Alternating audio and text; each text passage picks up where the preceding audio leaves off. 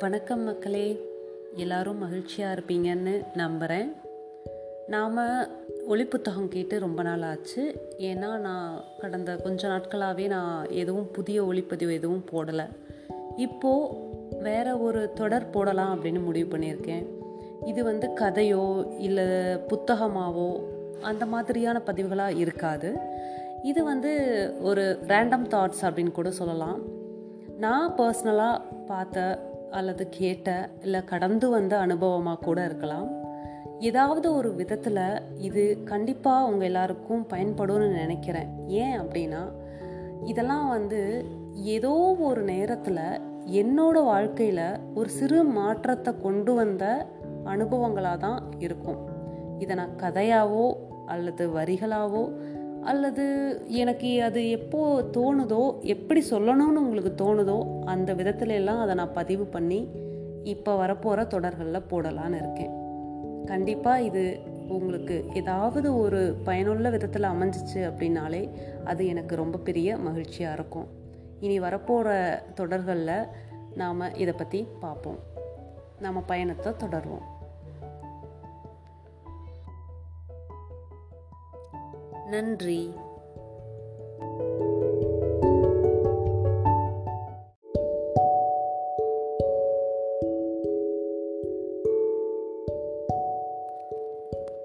வணக்கம் மக்களே.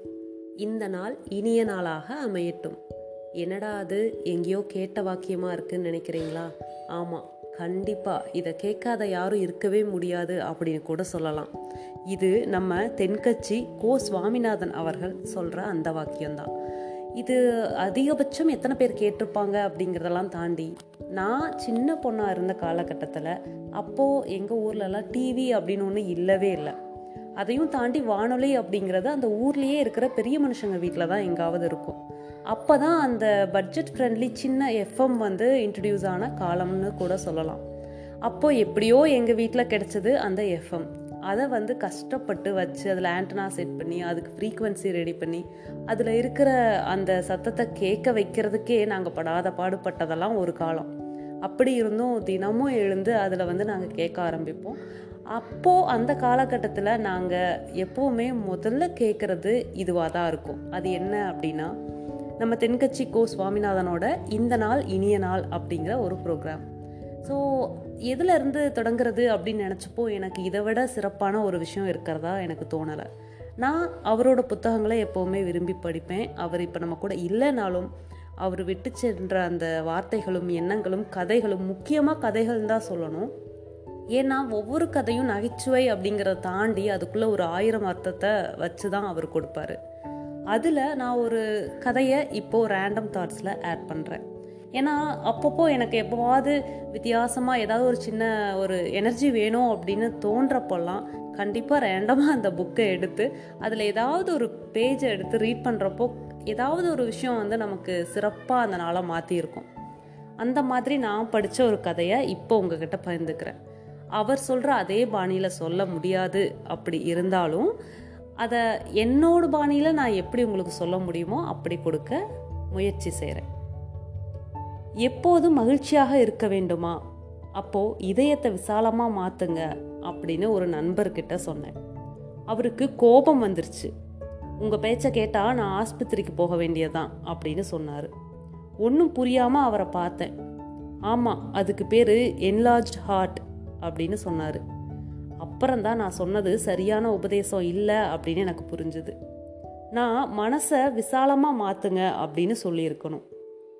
அன்பின் விரிவாக்கம் இங்கே தேவைப்படுது இல்லையா? எக்ஸ்பேன்ஷன் ஆஃப் லவ் இதுதான் உண்மையான வாழ்க்கை அப்படிங்கிறது பெரியவங்க நமக்கு சொல்லி கொடுத்துருக்கிற பாடம். இதயத்தில் சிறகு முளைக்கிறது அப்படின்னா மனம் விசாலமாக மாறுதுன்னு ஒரு பொருள் இருக்குது ஒரு ஊரில் ஒரு சன்னியாசி இருந்தார். ஒரு நாள் அவரை தேடி ஒருத்தன் கூட்டிகிட்டு வந்தான். அவரை வணங்கி அவருக்கு உபதேசம் ஐ மீன் உபசரிப்பு எல்லாம் பண்ணான். சுவாமி தாங்கள் எனக்காக ஒரு காரியம் செய்ய வேண்டும் அப்படின்னு சொன்னான். சன்னியாசி நிமிந்து பார்க்குறாரு. என்ன செய்ய வேண்டும் உனக்காக? அப்படின்னு கேட்குறாரு. நானும் என் குடும்பமும் நல்லா இருக்கணும். அவ்வளவுதானே? என்று சொல்லி அந்த சன்னியாசி தன் வழிபாட்டை தொடங்குறாரு. இறைவா எல்லாரும் மகிழ்ச்சியாக வாழ வேண்டும். எங்குமே துன்பம் இல்லாமல் மறைய வேண்டும். உலகம் முழுவதும் அமைதி நிலவ வேண்டும். அனைவருக்கும் நிம்மதி வேண்டும் அப்படின்னு சன்னியாசி வழிபட்டுக்கிட்டே போறாரு. சன்னியாசியோட இந்த வழிபாடு நம்ம ஆளுக்கு ஒரு பெரிய ஏமாற்றத்தை கொடுத்துச்சு. உடனே வேகமா சொன்னா சுவாமி என்ன இது? நான் எனக்காகவும் என் குடும்பத்துக்காகவும் பிரார்த்தனை செய்யணும்னு சொன்னா நீங்களோ உலக மக்களுக்காக பிரார்த்தனை செய்றீங்க. உங்கள் இறைவணக்கத்துல ஒரு தடவை கூட என் பேரோ என்னோட குடும்பத்தோட பேரோ வரவே இல்லையே அப்படின்னு கேட்குறான் மகனே மன்னிக்க வேணும். நீ குறிப்பிடுறது போல என்னால் பிரார்த்தனை செய்ய முடியாது. எல்லாருக்காகவும் அனைத்து உலக நன்மைக்காகவும் பிரார்த்தனை செய்வது பற்றி தான் என்னோட குருநாதர் சொல்லியிருக்காரு. என்னோட சந்நியாச தர்மமும் எனக்கு அதை தான் கற்று தந்தது. எல்லாத்துக்கும் மேலே எல்லாத்துக்கும் சேர்த்தும் பிரார்த்தனை செய்கிறப்ப கிடைக்கிற அந்த பலன் உனக்கும் உண்டு. அப்படி இருக்கிறப்ப நீ ஏன் கவலைப்படுற? அப்படின்னு கேட்குறாரு சன்னியாசி இவ்வளவு குறியும் நம்ம ஆளுக்கு எந்த ஒரு தெளிவும் வரல. சன்னியாசியை பார்த்துட்டே இருக்கான். இப்போ சன்னியாசி கூப்பிடுறாரு சரி இங்கே வா அப்படின்னு சொல்கிறாரு ஒரு வாளி நிறைய தண்ணியை நிரப்பி அவங்கிட்ட கொடுக்குறாரு. இதோ அந்த செடிக்கு இந்த தண்ணீரை ஊற்றிட்டு வா அப்படின்னு சொல்கிறாரு அப்படியே செஞ்சுட்டு வர்றான் அவன். தண்ணீரை எங்கே ஊற்றுன அப்படின்னு கேட்குறாரு சன்னியாசி. அந்த செடியோட வேர் பக்கத்தில் ஊற்றுன அப்படின்னு சொல்கிறான் நம்ம ஆள். இலைகள் தானே வாடி இருக்குது. அப்போ ஒவ்வொரு இலைக்குமா தானே தண்ணீர் விடணும்? நீ ஏன் கீழே போய் ஊத்துன அப்படின்னு அவர் திருப்பி கேள்வி கேட்குறாரு இவன் சிரிக்கிறான். சுவாமி வேருக்கு நீர் ஊற்றினால் அது எல்லா கிளைகளுக்கும் சேர்த்தி மொத்தமாக இலைகளுக்கும் போய் சேர்ந்துருமே அப்படின்னு பதிலும் சொல்கிறான் அப்போ அவர் சொல்கிறாரு நான் பிரார்த்தனை செய்கிறதும் அது மாதிரி தான் உலக நன்மைக்காக வழிபடுறப்போ அதோட பலன் உனக்கும் வந்து சேரும் இல்லையா? என்று கேட்குறாரு இப்போ நம்ம ஆளுக்கு கொஞ்சமாக புரிகிற மாதிரி இருந்துச்சு. இருந்தாலும் அவனோட மனசு அதை ஏத்துக்கல. அதாவது அமைதி அடையவே மறுக்குது. அப்போ மெதுவாக ஆரம்பிக்கிறான். சுவாமி உங்கள் விருப்பப்படியே நீங்கள் பிரார்த்தனை செய்யுங்க. அது உங்கள் இஷ்டம். அதில் நான் தலையிடலை. ஆனால் அடுத்த வீட்டுக்காரனுக்காவது பிரார்த்தனை செய்யாமல் இருக்க முடியாதா? அப்படின்னு கேட்குறான் இப்போ சன்னியாசி என்ன பதில் சொல்வார் அவருக்கு நல்லா தெரிஞ்சிருச்சு. இவனோட இதயத்தை விசாலப்படுத்துவது அப்படிங்கிறது அவ்வளவு எளிதான காரியம் இல்லை இல்லையா? இது போல தான் பலரும் இருக்காங்க. அவங்ககிட்ட எல்லாம் போய் நாம ரொம்ப மெனக்கடணும்னு அவசியம் இல்லை. மனசுக்கு சிறகு முளைப்பதில் தான் மகிழ்ச்சியின் ரகசியமே அடங்கி இருக்கு. அப்போது நண்பர் ஒருவர் மேஜை மீது எழுதி வைத்திருந்த வரிகள் இவை. ஒரு மணி நேர மகிழ்ச்சி வேண்டுமா? தூங்குங்கள். ஒரு நாள் முழுவதும் மகிழ்ச்சி வேண்டுமா? சுற்றுலா செல்லுங்கள். ஒரு மாதம் மகிழ்ச்சி வேண்டுமா? திருமணம் செய்து கொள்ளுங்கள். ஒரு வருடம் மகிழ்ச்சி வேண்டுமா? சொத்து சேர்த்து கொள்ளுங்கள். வாழ்நாள் முழுவதும் மகிழ்ச்சி வேண்டுமா? வாழ்க்கையை நேசிக்க பழகிக்கொள்ளுங்கள் அன்பின் எல்லை விரிவாகிற போதுதான் வாழ்க்கை நேசிக்கக்கூடியதாக மாறுகிறது. ஓர் ஆலய வாசலில் ஒரு வாசகம் எழுதி போட்டிருந்தாங்க. என்னை எவ்வளவு நேசிக்கிறீர்கள்? என்று இயேசுவிடம் வினவினேன். அவர் இரு கைகளையும் அகல விரித்து இவ்வளவு என்று கூறி சிலுவையில் உயிர் நீத்தார். உண்மைதானே அன்பிற்கும் உண்டோ அடைக்கும் தாழ் அப்படின்னு நம்ம வள்ளுவரும் சொல்லிட்டு போயிருக்காரு இல்லையா? நம்மளை சுற்றி இருக்கிறவங்கள எந்த நிபந்தனைகளும் இல்லாமல் எதிர்பார்ப்புகளும் இல்லாமல் கொஞ்சமாவது நேசிக்க கற்றுக்குவோம் அன்பை அளவில்லாமல் வழங்குவோம். அடுத்த தொடரில் மீண்டும் சந்திப்போம். நன்றி.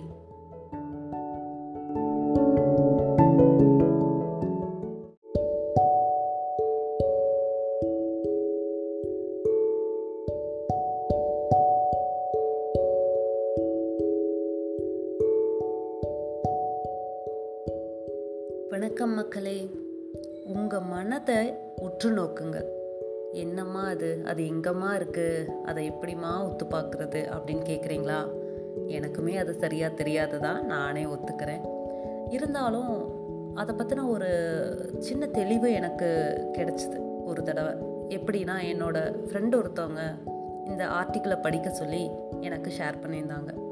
அது கரெக்டான டைமில் எனக்கு தேவைப்பட்ட நேரத்தில் எனக்கு வந்து சேர்ந்துச்சு அப்படின்னு நான் இப்போவும் நம்புகிறேன் ஏன்னா அப்போது எனக்கு என்னோட எண்ணங்களுக்கு அந்த மாதிரியான ஒரு தெளிவு தேவைப்பட்டுச்சு. அப்போது அந்த நேரத்தில் அது என்னை வந்து சேர்ந்துச்சு அப்படிங்கிறதா உண்மை. அதை இப்போ நான் உங்கள் கூடயும் பகிர்ந்துக்கிறேன். மனதை உற்று நோக்குங்கள்.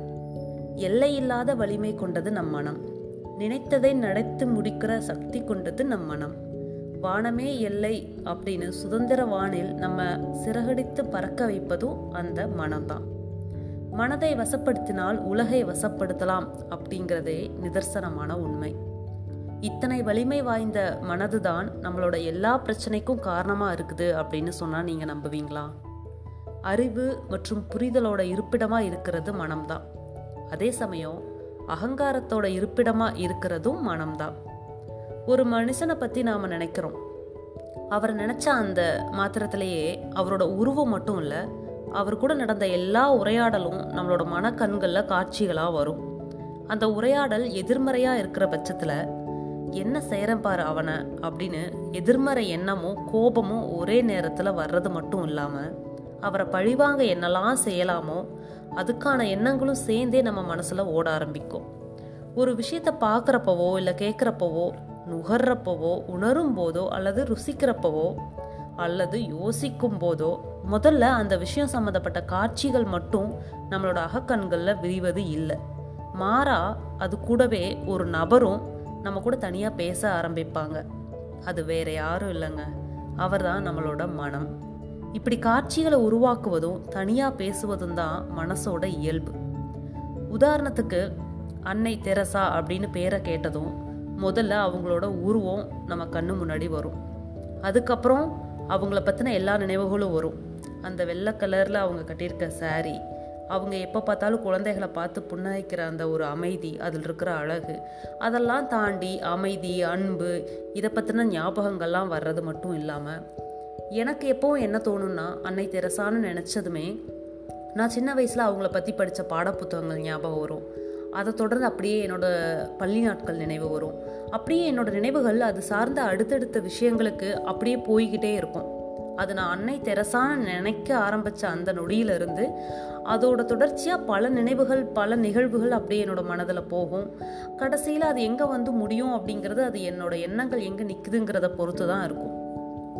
நாம் விழிப்புணர்வோட மனசை அதோட போக்கில் ஓட விட்டு அதன் எண்ணப்போக்கை கவனித்து இதோட போதும் அப்படின்னு நிறுத்திக்கிற வரைக்கும் அந்த எண்ணங்கள் போயிட்டே இருக்கும். நீங்களும் வேணா அதை ட- முயற்சி பண்ணி பாருங்கள் ஏதாவது ஒரு விஷயத்த நினைங்க. எங்கேயோ ஏதோ கேட்ட ஏதாவது ஒரு பொருள். அப்துல் கலாம்னு கூட நினச்சி பாருங்களேன். நீங்கள் நினைக்கிறது அப்துல் கலாமாக இருக்கலாம். பட் உங்களோட எண்ணங்கள் எங்கேயோ போய் நின்று ஏதாவது ஒரு கதையிலையோ ஏதாவது ஒரு இன்சிடெண்ட்டில் எங்கேயாவது போய் கண்டிப்பாக நிற்கும் தொடர்ச்சி வேறு மாதிரி தான் போகும். நீங்களும் ஏதோ ஒரு பெயரை சொல்லி உங்களுக்குள்ளே என்ன நடக்குது அப்படிங்கிறத சில நிமிடங்களுக்கு கவனித்து பாருங்க. அப்படி உங்களுக்குள்ளே ஒன்றுமே தோணலை அப்படின்னா நீங்கள் முற்றும் துறந்த முனிவராகிவிட்டீங்க அப்படிங்கிறதான் அர்த்தம். ஏன்னா பொதுவாக மனுஷங்களுக்குள்ள உண்டாகிற அந்த புலன் உணர்ச்சிகள் அப்படியே எண்ணங்களை தொடர்ந்து ஏதாவது ஒரு எதிர்வினை நடக்கிற திசையை நோக்கி போகும். அது நேர்மறையாக இருக்கலாம் அல்லது எதிர்மறையாக கூட இருக்கலாம். ஆனால் பல சமயங்களில் நேர்மறையான எண்ணங்களை முந்தி கொண்டு எதிர்மறையான எண்ணங்கள் தான் நம்மளோட மனசை ஆக்கிரமிக்கும். அந்த நேரத்தில் அதன் போக்கில் பயணிப்பது தேவையில்லாத ஒன்று அநேக நேரங்களில் நம்மளோட மனசானது கடந்த காலத்துக்கும் எதிர்காலத்துக்கும் இடையில மாட்டிக்கொண்டு அல்லல் படும். இன்னும் தெளிவாக சொல்லணும் அப்படின்னா ரெண்டு காலத்துக்கும் இடையில நம்ம மனசு சிக்கி கொண்டிருக்கிற அந்த நிலையை நாம் தெரிஞ்சுக்கவே முடியாத நிலையில தான் இருப்போம். அதுதான் உண்மை. அதே சமயத்தில் நம்மளோட மனசு செயல்படலை அப்படின்னா நம்ம வெறும் ஜடங்களாக மட்டும்தான் இருப்போம். கற்பனை செஞ்சு பாருங்களேன். மனம் அப்படின்னு ஒன்று இல்லை அது இயங்கலை அப்படின்னா சாப்பாட்டை பார்த்த உடனே அதை சாப்பிடணும் அப்படிங்கிற எண்ணம் நமக்குள்ளே வருமான்னு தெரியாது. உங்களோட அந்த குழந்தைய பார்த்த உடனே வாரி அணைச்சிக்கணும் கொஞ்சணும் முத்தமிடணும் அப்படிங்கிற எண்ணம் உங்களுக்கு தோன்றுமா அப்படின்னு கூட தெரியாது.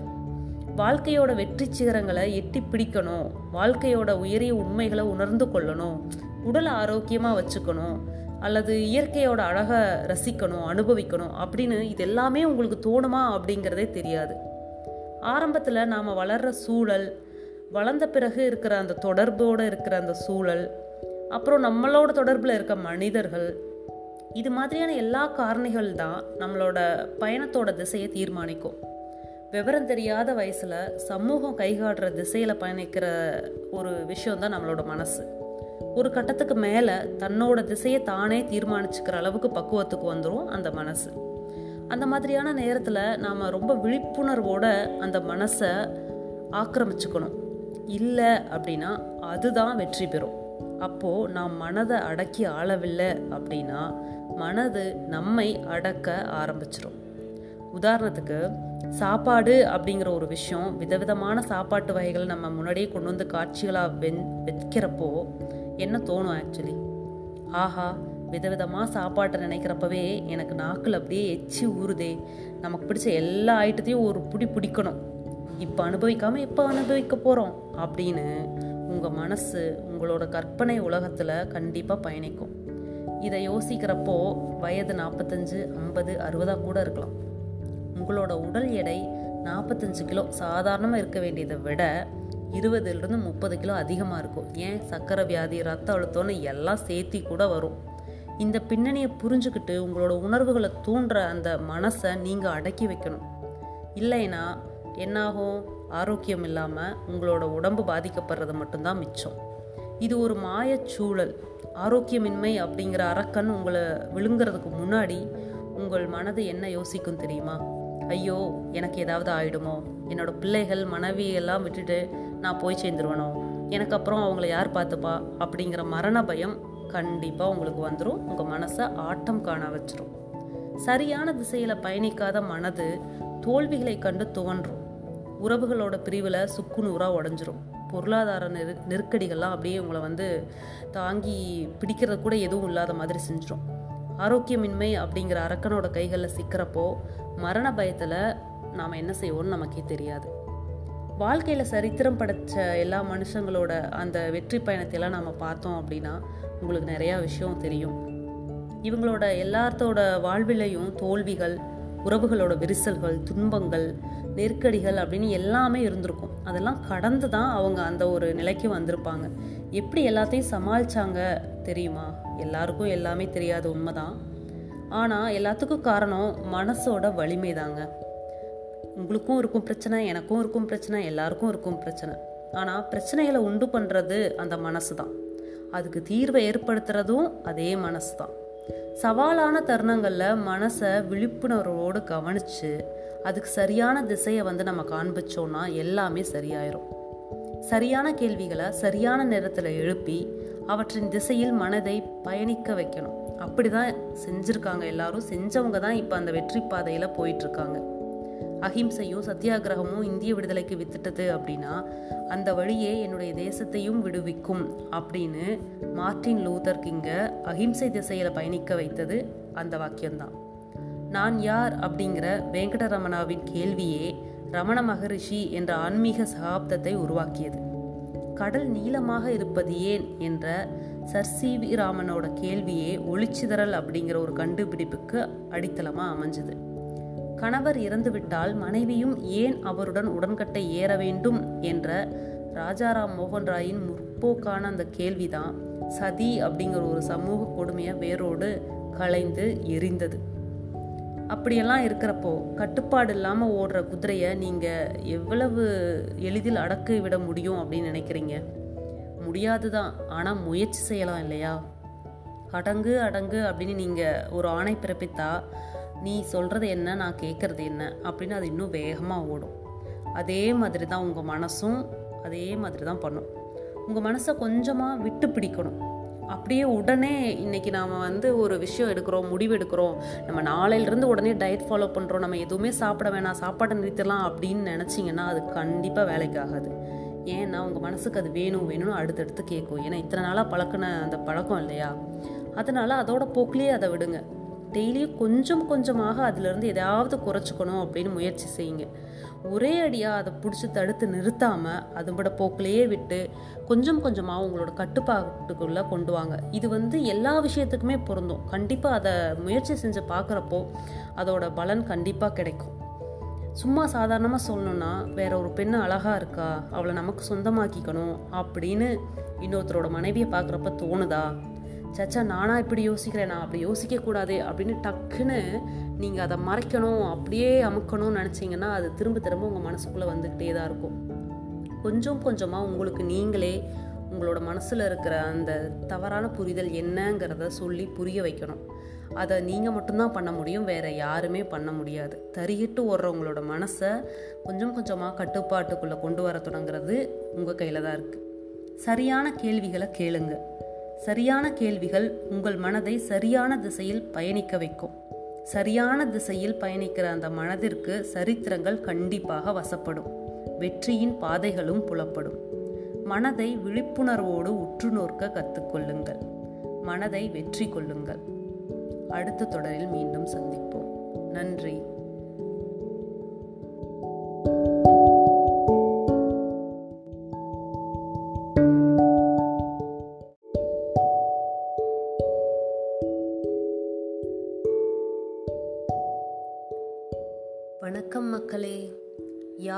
சிறந்த பக்தன். என்னடா அது? இது வேற விதமான கேள்வியா இருக்குன்னு நினைக்கிறீங்களா? பக்தி பக்தன் கடவுள் ஆன்மீகம் இது அந்த மாதிரி போகிறதுக்கான ஒரு பதிவு இல்லை நிச்சயமாக இல்லை. ஏன்னா அதை பற்றி பேசணும் அல்லது விவாதிக்கணும் அப்படின்னா அது ஒரு பெரிய கடல் ஒரு ஆழமான சமுத்திரம். சமுத்திரத்திற்கு ஏது ஆழம் அப்படிங்கிறீங்களா? திரும்பவும் அதுவும் உண்மைதான். எனக்கும் அதுக்கு ரொம்ப தூரம். சொல்லப்போனால் எனக்கு பெருசாக அதில் உடன்பாடு இல்லை. அதெல்லாம் ரொம்ப தூரத்தில் இருக்குது எனக்கு. ஆனால் இருந்தாலும் இதில் வந்து நான் ஏன் இந்த பதிவில் என்ன சொல்லணும்னு நினைக்கிறேன் அப்படின்னா நான் திரும்பவும் சின்ன வயசுலலாம் நமக்கு சிறுவர் மலர்லாம் வரும் தெரியுமா? அதுலலாம் ரொம்ப பிடிச்ச ஒரு பகுதி இருக்கும். அதாவது அந்த சித்திரங்கள் போட்டு அதெல்லாம் ஒரு கதை சொல்கிற மாதிரியான இதெல்லாம் போட்டிருப்பாங்க. அது ஒரு சித்திரக்கதை அப்படின்னு ஒரு பகுதியே இருக்கும். இல்லையா? அதில் வந்து என்ன போட்டிருக்காங்க அப்படிங்கிறதுக்கெல்லாம் முன்னாடி அந்த கதைகளை தேடி தேடி படிக்கிறதுல ஒரு பெரிய ஆனந்தம் இருக்கும். அந்த மாதிரி நம்ம படித்த கதைகளில் எனக்கு எப்போவுமே எனக்கு கடவுள் நம்பிக்கை அதெல்லாம் தாண்டி எனக்கு எப்போவுமே அந்த கதைகள் வந்து ரொம்ப பிடிக்கும். அதில் நம் நம்பகத்தன்மை உண்மைத்தன்மை அப்படிங்கிறதெல்லாம் ஆராயறதுக்கான நேரம் அது கிடையாது. சொல்லப்போனால் ஒரு படமே பார்க்குறோன்னா அதில் ஒவ்வொரு சீனுக்கும் பின்னாடி என்ன லாஜிக் இருக்குது அப்படின்னு உட்காந்து ஆராய்ஞ்சிட்டு இருந்தோன்னா அந்த படம் நமக்கு நிச்சயமாக மொக்கையாக தான் தெரியும்.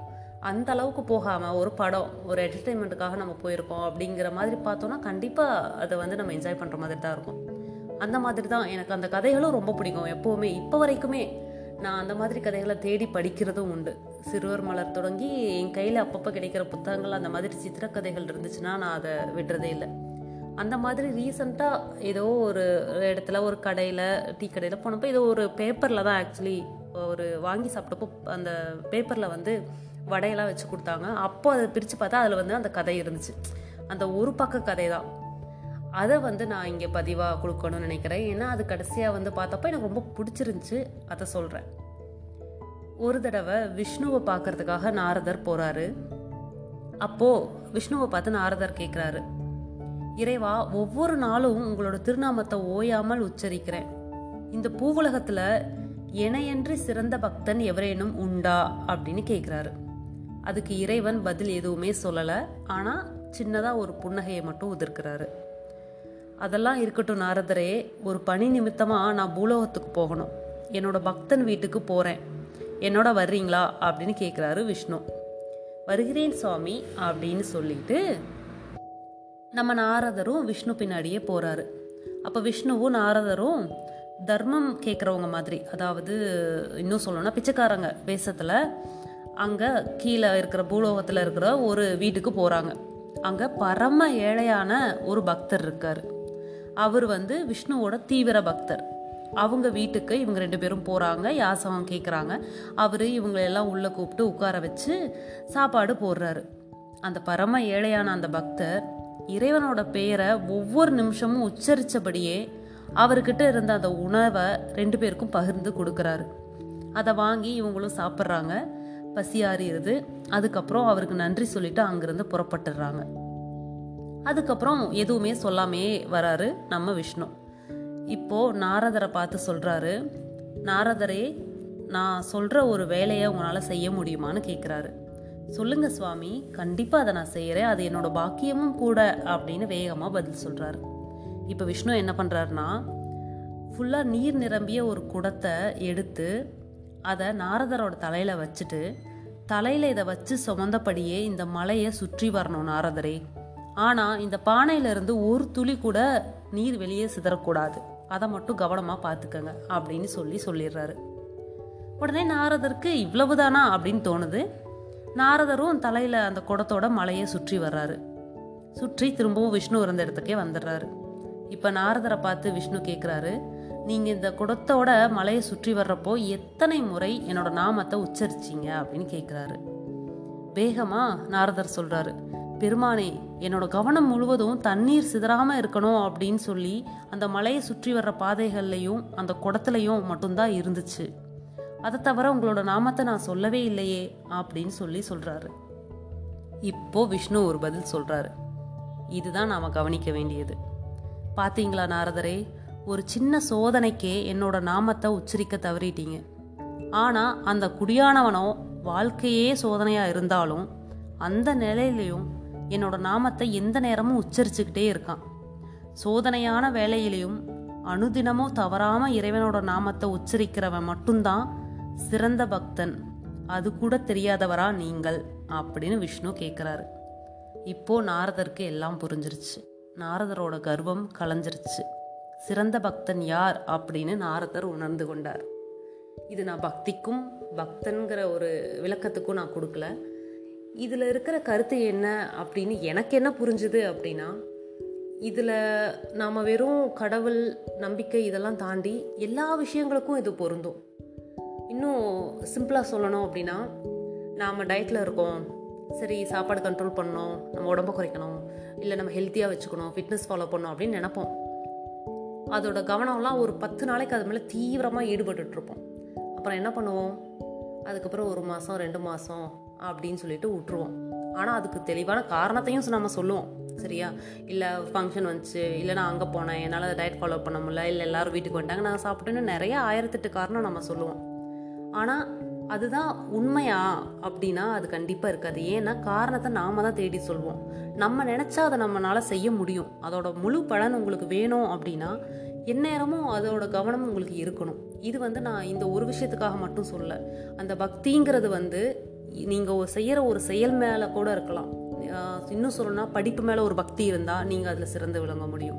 எந்த காரியமாக இருந்தாலும் ஒரு செய்கிற தொழில் மேலே பக்தி இருந்தால் நீங்கள் அந்த தொழிலை வந்து அந்த அளவுக்கு நேசிச்சா அது கண்டிப்பாக சிறப்பான ஒரு பலனை தரும். அது வாழ்க்கையில் இருக்கிற எல்லா விஷயங்கள் மேலேயுமே பொருந்தும். பக்திங்கிறது கடவுளையும் பக்தனையும் மற்றும் சார்ந்தது அல்ல. அது உங்களோட வாழ்க்கையில் இருக்க ஒவ்வொரு செயலிலும் ஒவ்வொரு நொடியிலும் சார்ந்தது. அது எதுவாக மேலே வேணுனாலும் இருக்கலாம். அதோட உண்மையான விளக்கத்தையும் அதோட உண்மையான பலனையும் புரிஞ்சுக்கிட்டா கண்டிப்பாக நாம் எல்லாரும் ஏன் நீங்கள் எல்லாரும் சிறந்த பக்தர்களாக மட்டும்தான் இருப்பீங்க. அடுத்த தொடரில் சந்திப்போம். நன்றி.